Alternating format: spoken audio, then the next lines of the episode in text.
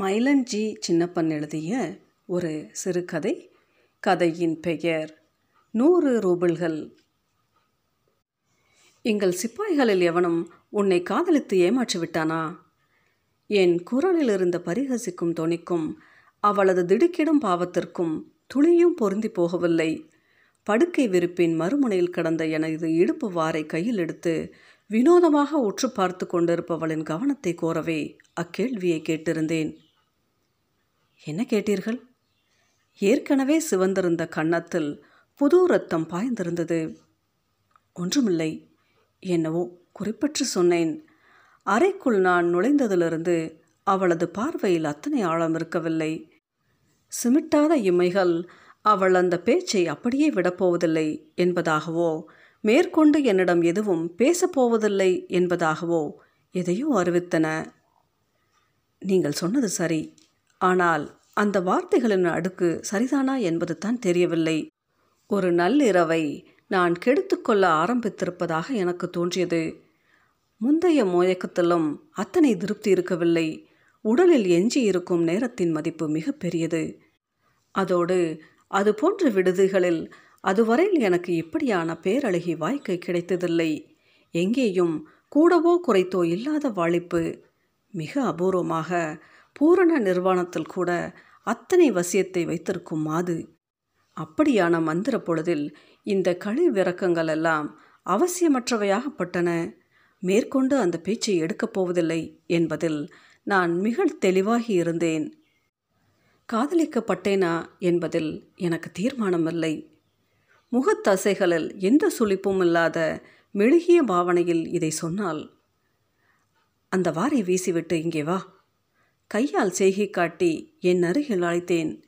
என் எண்ணம் ஈடேற வேண்டும் என்ற முனைப்பு அந்த பேச்சை முறித்த இடத்தில் எனக்கே பகிரங்கமாக தெரிந்தது. வந்திருப்பதின் வினையே அதுதான் எனினும் அந்த பட்டவர்த்தனமும் அடுத்த அரை வினாடி அவளது நெற்றியில் தெரிந்த சுருக்கங்களும் சற்று தொந்தரவு செய்தன. இல்லை வந்து என் அருகில் அமர்ந்து நீ சொல்ல நினைப்பதை சொல் மாஸ்லோவா? அதுதானே உன் பெயர். தன் மதிப்பு இப்படித்தான் என்னையோ மீறிய வார்த்தைகளை உச்சரித்துவிடும். அவளுக்குள் எதையோ அச்சொற்கள் தணிந்திருந்ததை உணர முடிந்தது. ஆமாம் மாஸ்லோவா தான் என் பெயர். இங்கே அப்படித்தான் எல்லோரிடமும் நான் சொல்லிக் கொள்கிறேன். Katerina Mikhailovna Maslova. வீட்டில் அழைப்பதைப் போல இங்கே யாரும் கேத்ரினா என்றோ கத்யூஷா என்றோ அழைப்பதை நான் விரும்பவில்லை. வரவழைக்கப்பட்ட அமைதியுடன் அவளது கண்களையே பார்த்து கொண்டிருந்த என்னை முதன்முறையாக கண்ணோடு கண்ணாக பார்த்து கேட்டாள். நான் சொல்லலாமா? நீங்கள் கேட்பீர்களா அதை? இம்மாதிரியான விடுதிகளில் அதற்கெல்லாமும் இடம் உண்டா என்ன? அவளுமே இந்த இடத்திற்கு புதியவளாக இருக்க வேண்டும் என்று நினைத்து கொண்டேன். அதற்கென்ன? எனக்கு உன்னுடன் பேசவும் தான் பிடித்திருக்கிறது. உள ரீதியாக அவளை சாந்தமடைய செய்யும் கண்ணியத்தை அக்குரலில் தருவித்திருந்தேன். கண்களை தாழ்த்த முயன்றவளின் கண்ணீரின் ஒரு சொட்டு அவளது மார்பில் விழுந்து மெல்ல உருள ஆரம்பித்தது. அத்தனை கண்ணியம் அந்த நொடியில் அவசியமில்லை என்று பட்டது. துயர மன ஓட்டத்திலிருந்து கன நேரமேனும் விடுபட நினைத்ததாலோ என்னவோ என்னால் ஈடு கொடுக்க முடியாத மிருக வேட்கையை அடுத்த கூடலில் நிகழ்த்திவிட்டு சரிந்திருந்தாள் நான் உறங்கிவிட்டேனா? என்ற ஐயத்துடன் கிசுகிசுப்பாக கேட்டாள். திமித்ரி இவனோவிச்சை தெரியுமா உங்களுக்கு? அந்த பெயரில் எனக்கு சிலரை தெரியும். யார் அது? அதில் யாரோ ஒருவர் என்று வைத்துக்கொள்ளுங்கள் பதில் ஏதும் சொல்லாமல் யோசித்தபடி இருந்தபோது குறுக்கிட்டு பீட்டர்ஸ்பர்க் செல்லும் ரயிலில்தான் கடைசியாக அவரை பார்த்தேன். உங்களுக்கு தெரிந்திருக்க வாய்ப்புண்டு என்றவள் எதையோ சொல்ல துவங்க ஆயத்தமாவதைப் போல எழுந்து அமர்ந்து கொண்டாள். அந்த திமித்ரி இவனோவிச்சின் அத்திகளின் வீட்டில்தான் பணியாளனாக இருந்ததாக அவள் சொன்னாள். செல்வ செழிப்புள்ள அவ்விடத்தில் தான் ஒரு வளர்ப்பு மகளுக்கான அந்தஸ்துடன் இருந்து வந்ததாகவும் அங்கு வந்து சில காலம் தங்கியிருந்த அம்மனிதர் மீது தான் விருப்பம் கொள்ள அந்த அங்கீகாரம் தனக்கு கொஞ்சம் துணிவளித்தது என்றும் முதலில் ஏற்பட்ட திக்குமுக்காடலை இராணுவ பயிற்சிக்கு அவர் போயிருந்த மூன்று வருடங்கள் பரிதவிப்பாக மாற்றியிருந்தது என்றும் அவள் அந்த பழைய கதையை சொல்ல ஆரம்பித்தாள். உடற்கலைப்பில் எனக்கு அந்த கதையை கேட்கவே மனம் ஒப்பவில்லை. சற்று உறங்கி கிளம்பினால் இன்னொரு முறை செல்லாபிக்கலாம் என்பது மட்டும்தான் எனக்கு உள்ளுக்குள் ஓடிக்கொண்டிருந்தது. அவன் மீண்டும் வந்தபோது உன்னை வேட்டையாடிவிட்டு ஓடிவிட்டானா? அந்த உரையாடலின் மீதான என் ஒவ்வாமையை முன்னிறுத்துவதாகவே இந்த வாக்கியம் ஒழித்திருக்க வேண்டும். பரவாயில்லை. அந்த நேரத்தில் என் சலிப்பையும் சோர்வையும் காட்டியாக அந்த உடனடி துண்டிப்பு அவசியம் என்று தான் தோன்றியது. எதையோ சொல்ல வாயெடுத்தவள் அப்படியே நிறுத்தி கொண்டாள். குற்ற உணர்ச்சிக்கோ அற சிந்தனைகளுக்கோ அக்கணத்தில் வேலையில்லை என்பது போல என்னால் அந்த நொடியில் விசனம் ஏதுமின்றி உறங்க முடிந்தது. உங்களை ஒன்று கேட்கலாமா? நான் விழித்து கொண்டேன் என்பதை எப்படி கண்டுகொண்டால் என்று தெரியவில்லை. குரல் வந்த திசையை நோக்கி திரும்பி பார்த்தபோது மேலாடைகளை அணிந்து கொண்டு அந்த அறையிலிருந்த ரசமிழந்த கண்ணாடியின் முன் அமர்ந்திருந்தால் அந்த மனிதரை பற்றி எதுவும் கேட்கப் போகிறாயா? நிச்சயமாக இல்லை. உடல் கிளர்ச்சியை மட்டும் மையமாக கொண்ட தருணத்தில் அதையெல்லாம் பேச ஆரம்பித்தது என்னுடைய முட்டாள்தனம். நானும் இதற்கெல்லாம் ரொம்பவே பழகி போயிருக்கிறேன். புகை மது இந்த உடற்கழிப்பு எதுவுமே பெரிதல்ல என்ற நிலைக்கு நான் வந்து சில காலங்கள் ஆகிவிட்டன. மஞ்சள் சீட்டை விரும்பி வாங்கி கொண்டுத்தான் இந்த வீதிகளுக்குள் நுழைந்திருக்கிறேன். அதையெல்லாம் மறந்துவிடுங்கள். வேறொன்று கேட்க வேண்டும். சொல்வீர்களா? அந்த விரக்தியை தேற்ற வேண்டுமா என்பது போல கொஞ்சம் தயங்கினேன். இல்லை நீங்கள் எதுவும் சலனப்பட அவசியமில்லை. எனக்கு தெரிந்து மது வருந்தாமல் இந்த அறைக்குள் வந்திருக்கும் முதல் மனிதர் நீங்கள்தான். மது வருந்தாமல் என்னை துயிலுறுத்த முதல் ஆடவரும் நீங்கள்தான். வலிமைக்கு வீழ்த்தப்படுவது மட்டுமே இங்கு விதியாக இருந்திருக்கிறது. உடல் தினவில் துவண்டுத்தான் பெரும்பாலான இரவுகள் எனக்கு முடிந்திருக்கின்றன. அந்த விதத்தில் இது எனக்கே கொஞ்சம் ஆறுதலான இரவுத்தான். உடலால் அல்லாமல் மன ரீதியாக நான் அவளை காயப்படுத்தியிருக்கிறேன் என்பதை குத்தி காட்டுகிறாளா என்று அவளது கண்களை அலசினேன். அப்படியும் தெரியவில்லை. சொல்லுங்கள். கேட்டால் மறைக்காமல் சொல்வீர்களா? சொல்கிறேன் கேள். இந்த விடுதியின் உரிமையாளராக ஒரு பெண் இருப்பாளே அவளை நீங்கள் பார்த்தீர்களா? ஆம் அவள் மூலமாகத்தான் வந்தேன். பணத்தையும் அவளிடம் கொடுக்க வேண்டும் என்று சொல்லியிருந்தாள். அதைத்தான் கேட்க விரும்பினேன். எவ்வளவு கொடுத்தீர்கள்? ஏனோ அந்த கேள்விக்கு என்னால் நேரடியாக பதில் சொல்லிவிட முடியவில்லை. அந்த சிறு தொகையின் மதிப்பு அவளது சுயமரியாதையை சிதைக்க வல்லது என்பதை அறிந்தே இருந்தேன். பரவாயில்லை அது நிச்சயம் நூறு ரூபில்களாய் இருக்காது தானே? அவள் நிச்சயம் என்னை கேலி செய்யவே முயல்வதாக தோன்றியது. விலைமகள் ஒருத்திக்கு அதுவும் இது போன்ற விடுதியில் கூலிக்கு இருப்பவளுக்கு நூறு ரூபிலா? இருக்க முடியாது தான் கண்டிப்பாக இருக்க முடியாது. முகத்தில் ஏதோ தீர்மானத்துடன் அவளே சொல்லிக்கொண்டாள். சொல்லி அவள் மிதமாக புன்னகைப்பதைப் போலவும் தெரிந்தது. அந்த நொடியில் அவளது கடந்த காலத்தை கேட்டுவிடலாம் என்று தோன்றியது. அந்த புன்னகையிலிருந்த ஒரு மர்ம துணுக்குத்தான் என்னை செலுத்தி இருக்க வேண்டும். இராணுவ பயிற்சிக்காக மூன்று ஆண்டுகள் அம்மனிதர் சென்றிருந்த காலகட்டத்தில் தான் காத்திருந்து ஏங்கியிருந்ததற்கு காரணம் அவரது கண்களில் தான் சத்தியத்தை கண்டிருந்தது தான் என்று கூறினாள். அந்த கண்கள் அவளது கீழ்மைகளையும் மீறி அவளை தேற்றியிருந்ததாகவும் தான் ஓர் உயரிய பிரஜையின் மனைவி ஆவதற்கான ஒளி பொருந்தியவள்ளென நம்பிக்கை அளித்திருந்ததாகவும் சொன்னாள். மூன்று ஆண்டுகள் கழித்து வந்தவனின் கண்களில் அந்த சத்தியம் மிச்சம் இருந்ததா இடைவிடாமல் பேசிக்கொண்டிருந்தவள் இந்த கேள்வியில் அப்படியே தேங்கிவிட்டாள். இந்த கோணத்தை மட்டும் நான் சிந்தித்திடவே கூடாதென வழிந்து தள்ளி வைத்திருக்கிறேன். ஏனெனில் அது அக்கண்களில் அறவே இருக்கவில்லை என்ற முடிவிற்கு என்னால் எளிதில் வந்துவிட முடியும். அப்போதே தெரிந்ததா? அல்லது காயத்திற்கு பின் அப்படி உணர ஆரம்பித்திருக்கிறாயா? தெரிந்தும் ஏன் உடன்பட்டாய் என்று கேட்கப் போகிறீர்களா?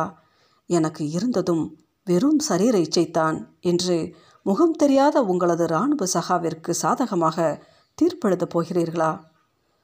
இல்லை என்னிடம் எந்த பேனாவும் இல்லை. நீ சொல். மன்னிக்க வேண்டும். எனக்கு தெரிய வேண்டும். ஏன் அப்படி கேட்டீர்கள் என. எழுந்து உதறி தள்ளிவிட்டு அந்த அறையை விட்டு வெளியேறிவிடும் அத்தனை சௌகரியமும் எனக்கு உண்டு என்பது தெரிந்திருந்தும் இப்படி கேட்கிறாள் என்றால் வெறும் பச்சாதாபத்தின் பேரில் மட்டும் நான் அவற்றை கேட்டுக்கொண்டிருக்கவில்லை என்று நம்பி இருக்க வேண்டும். அந்த நுண்ணுணர்வுக்கு மதிப்பளிக்க வேண்டும் என்று பதில் சொன்னேன். மூன்றாண்டு இராணுவ பயிற்சியின் முடிவில் ஒருவன் என்னவாக திரும்பி வந்திருப்பான் என்பதை என்னால் ஓரளவு யூகிக்க முடியும். ஒருவனது கனிவும் நற்சிந்தனைகளும் அறமும் அங்கு எத்தனை சேதப்படுத்தப்பட்டிருக்கும் என்பதை நான் அறிவேன். அதனால்தான் அப்படி கேட்டேன். இந்த பதில் அவளை என்ன செய்ததென்பதை யூகிக்கவே முடியவில்லை. முகத்தை மூடிக்கொண்டு அப்படியே அமர்ந்து கொண்டாள். அருகில் சென்று கைகளை விலக்கி விடுவதை ஏதோ தடுத்தது. படுக்கைக்கு அவளை நகர்த்தி செல்லும் முயற்சியாக அவள் அதனை எடுத்துக்கொள்ளக்கூடும். அதற்கும் நான் தவித்து கொண்டு தான் இருந்தேன். எனினும் இன்னொரு முறை அவளது துயரத்தை பகடையாக்கிக் கொள்வதை நான் விரும்பவில்லை. அவர் வரும்போதே அந்த எண்ணத்தில் தான் வந்திருப்பார் என்றா சொல்கிறீர்கள் அத்தனை நேரம் இந்த பிள்ளையிலா வட்டமடித்து கொண்டிருந்தால்? இல்லை அப்படி நிச்சயமாகவெல்லாம் சொல்லிவிட முடியாது. பொதுவான கணிப்பாகத்தான் அதை சொன்னேன். அவள் சமாதானப்பட்டதாக தெரியவில்லை. ஒரே விதியால் அத்தனை மனிதர்களும் இயங்குவதில்லையே. என்னையும் எனக்கு தெரிந்த மனிதர்களையும் வைத்து என்னால் சிலதை யூகிக்க முடியும். தவிர நீ சொல்லும் திமித்ரி இவனோவிச் யாரென்றே எனக்கு தெரியாத போது அவரை பற்றி நான் எப்படி சொல்லிவிட முடியும்? இல்லை அவரிடம் அப்போதும் அந்த முந்தைய காதல் இருந்தது. உற்சாகமாக மீண்டும் சொல்ல ஆரம்பித்தால் மீண்டு வந்த நாட்களில் ஒரு காலையில் நீலமலர் தோட்டத்தில் வைத்து என்னை அவர் முத்தமிட்டபோது அவரது கண்களில் அதனை நான் கண்டேன். அதுதான் முதல் முத்தமா வெட்கத்தில் சிவக்கும் அந்த முகக்கவர்ச்சியை எதிர்நோக்கித்தான் சொன்னேன். மாறாக எந்த மாற்றத்தையும் அவள் காட்டவில்லை. ஈஸ்டர் வழிபாடு முடிந்து கோவிலின் வாசலில் இரண்டாவது முறையாக முத்தமிட்டார். அப்போதும் அந்த கண்களில் அது இருந்தது. இம்முறை என்னிடம் பேசுவதைப் போலில்லாமல் தனக்குத்தானே சொல்லிக்கொள்வதைப் போல இதை சொன்னால் அது வெறும் விரகதாகம் மட்டுமல்ல நிச்சயமில்லை. இறுதியாக அவரை எப்போது பார்த்தாய்? முந்தைய வாழ்விலிருந்து முழுவதுமாக துண்டிக்கப்பட்டுத்தான் அந்த விடுதிக்கு வந்து சேர்ந்திருக்க வேண்டும். அந்த மனிதனை அழைத்து கொண்டு வந்து இங்கு விற்றிருந்தாலும் ஆச்சரியம் கொள்வதற்கில்லை. புறப்பட்டு கொண்டிருந்த ரயிலின் ஜன்னலில் முகத்தை வைத்து அழுத்தி உள்ளே இருந்தே அவரை பார்த்தேன். நண்பர்களோடு சீட்டாடி கொண்டிருந்தார். ரயில் நகர ஆரம்பித்ததும் சேர்ந்து வேகமாக ஓட ஆரம்பித்தேன். கூச்சலிட்டேன். கைகளால் ஜன்னலை தட்டினேன். கொட்டிக்கொண்டிருந்த மழையில் உள்ளே இருந்த அவருக்கு கேட்டிருக்காது. என்னை அவர் பார்ப்பதற்குள்ளேயே கால்கள் துவண்டு நின்று விட்டேன். அந்த பயணத்தின் போது இடையில் தன் அத்தைமார்களின் வீட்டிற்கு வந்து அவர்களை சந்திக்க வரப்போவதில்லை என்றும் குறித்த நேரத்தில் தன் சேனையுடன் அவர் பீட்டர்ஸ்பர்க் போக வேண்டிய நிர்பந்தம் இருப்பதாகவும் அம்மனிதர் தன் அத்தைகளுக்கு தந்தி அனுப்பியிருக்கிறார். கடந்து செல்லும் ரயில் நிலையத்தில் மூன்று நிமிடங்கள் மட்டுமே நிற்கும் ரயிலில் அவரை சந்தித்து விடலாம் என்று இரவு இரண்டு மணிக்கு நிலையத்திற்கு போயிருக்கிறாள். கைவிடப்பட்ட ஒருத்தியின் கதை இப்படித்தான் இருக்க முடியும் என்றாலும் அக்காட்சியை கற்பனை செய்து பார்த்து அதில் அந்த அழகு பெண்ணை பொருத்தி பார்க்கும்போது வருத்தமாகத்தான் இருந்தது. வயிற்றில் சிசுவுடன் என்னால் வேகம் எடுத்து ஓட முடியவில்லை. மேற்கொண்டு எதுவும் கேட்டுக்கொள்ளாமல் புறப்பட்டு விடலாம் என்று ஆயத்தமானேன். நீ அவருடைய குழந்தையைத்தான் சுமந்து கொண்டிருந்தாயா? வாய் தவறித்தான். அப்படி கேட்டுவிட்டேன் என்று நினைக்கிறேன். அல்லது அவளை என்னால் ஒரு விலைமகள் என்பதை தாண்டி அங்கீகரிக்க முடியவில்லை என்பதை நான் ஒப்புக்கொள்ளவே வேண்டும். தடுமாறி உடனே அந்த கேள்வியை திருத்தும்போது அவளது முகத்தை பார்ப்பதை தவிர்த்தேன். நான் கேட்க வந்தது நீ அப்போது கர்ப்பவதியாக இருக்கிறாய் என்பது அவருக்கு தெரியுமா? தெரிந்திருக்க வாய்ப்பில்லை. ஒரே ஒரு தேக சம்பந்தத்தில் ஒரு சிசு உருவாகியிருக்கும் என்று அவர் எதிர்பார்த்திருக்க மாட்டார். எனக்குமே அது வியப்பாகத்தான் இருந்தது. ஆம் நிச்சயம் அவருக்கு அது தெரிந்திருக்காது தான் தெரிந்திருந்தால் ஒருவேளை ரயிலின் ஜன்னலின் வழி என் முகத்தை பார்த்திருந்தால் எல்லாமே கூட மாறியிருக்கலாம் நிச்சயம் அங்கிருந்து தான் நான் தடம் புரண்டு வந்திருக்கிறேன். ஒரு நொடி அவர் என்னை பார்த்திருந்தால் போதும். நிச்சயம் முன்பு அவர் கண்களில் அந்த சத்தியத்தை நான் பார்த்திருக்கிறேன். எனக்கு தெரியும். இடைவிடாது பேசிக்கொண்டே போனால். குழந்தை இப்போது எங்கு இருக்கிறது? ஆம் அவர் கண்களில் நான் அந்த சத்தியத்தை பார்த்திருக்கிறேன். முணக்கமாக இதையே மறுமுறை சொல்லி கொண்டிருந்தால் திடீரென வெடித்து ஓவென அழ ஆரம்பித்தவளை பார்த்து பதறிவிட்டேன். அப்போது தான் நான் கேட்ட கேள்வி அவளது சிந்தனையை அடைந்திருக்கும் என்று பட்டது. ஒருவேளை குழந்தை இறந்திருக்குமோ? பச்சிளம் குழந்தை மரணங்கள் இப்போதெல்லாம் ருஷ்யாவில் பெரிய கொண்டு வருவதாக சொல்கிறார்கள். அப்படித்தான் இருக்கும். அப்படியாயின் அவளுக்கு அது மிகையான துயரம்தான். என்னால் உறுதியாக சொல்ல முடியும். கேவலின் நடுவே பேச ஆரம்பித்தால் அன்றிரவு ரயிலில் அந்த சீட்டு களியாட்டத்தில் அவரிடம் இம்மி அளவும் குற்ற உணர்ச்சி இருக்கவில்லை. அதை மட்டும் என்னால் உறுதியாக சொல்ல முடியும். எம்மி அளவும் இல்லை. அம்மனிதரை அதற்காக முழுமையாக வெறுக்கிறேன். அவரது எஞ்சிய முழு வாழ்விற்குமாக அவரை சபிக்கிறேன். நான் கேட்டிருந்த கேள்வியை அவள் கவனித்திருக்கவே இல்லை போலும். நல்லதுதான். அந்த களியாட்டம் நாடகமா அல்லது அவர் முன்பு என்னிடத்தில் நடத்தியது தான் நாடகமா? ஆனால் எப்போதும் நான் நம்புகிறேன். என்னுடைய முகத்தை அந்த சன்னலின் வழி அன்று அவர் கண்டிருந்தால். இந்த இரண்டில் எது மெய் என்பதை மட்டுமேனும் என்னால் உறுதிப்படுத்தி கொண்டிருக்க முடியும்.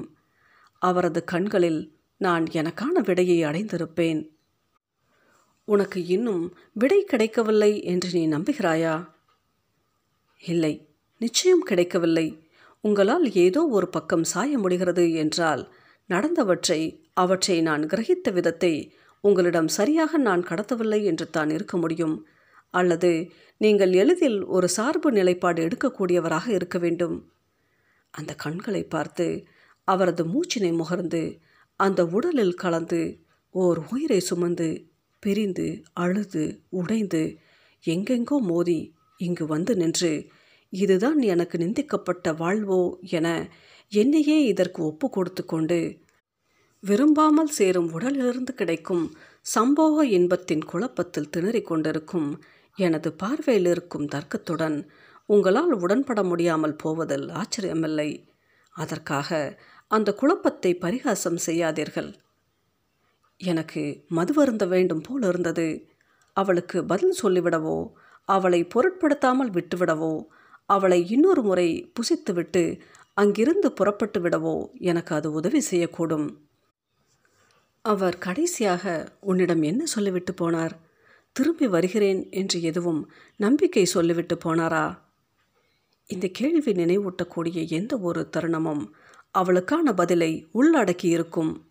மூன்றாம் மனிதனான என்னிடம் அந்த இறுதி சொல்லை சொல்லும் பொழுது அவளது காதுகளிலும் அது கேட்கும் பட்சத்தில் அவளுக்கே அது புரியக்கூடும். கைகளால் பொத்தப்பட்டிருந்த முகம் மெல்ல வெளியே வந்தது. நெடுநேரம் எதுவுமே பேசாமல் அமர்ந்திருந்தால் காலத்தில் அப்படியே உறைந்து விட்டாள். என்றோ அவளுக்கான விடை கிடைத்துவிட்டதோ என்றோ எனக்கு தோன்றியது. மேற்கொண்டு எதுவும் பேச மாட்டாள் என்று நினைத்து புறப்பட எழுந்த நொடியில் வேறொரு புதிய குரலில் சொன்னால் நூறு ரூபில் பணத்தை ஓர் உரையில் வைத்து சுருட்டி என் மார்பு அங்கேக்குள் செருகிவிட்டு வைத்துக்கொள் என்று சொல்லிவிட்டு போனார். சற்று நேரம் அவளையே கூர்ந்து பார்த்து கொண்டிருந்தேன். அந்த மழை இரவில் ரயில் சன்னலின் வழியே நிச்சயம் அவளை அவன் பார்த்திருப்பான் என்று எனக்கு தோன்றியதை அவளிடம் சொல்லாமல் விடுதியை விட்டு வெளியேறி வந்துவிட்டேன். மயிலஞ்சி சின்னப்பன் எழுதிய இந்த சிறுகதையின் பெயர் நூறு ரூபில்கள்.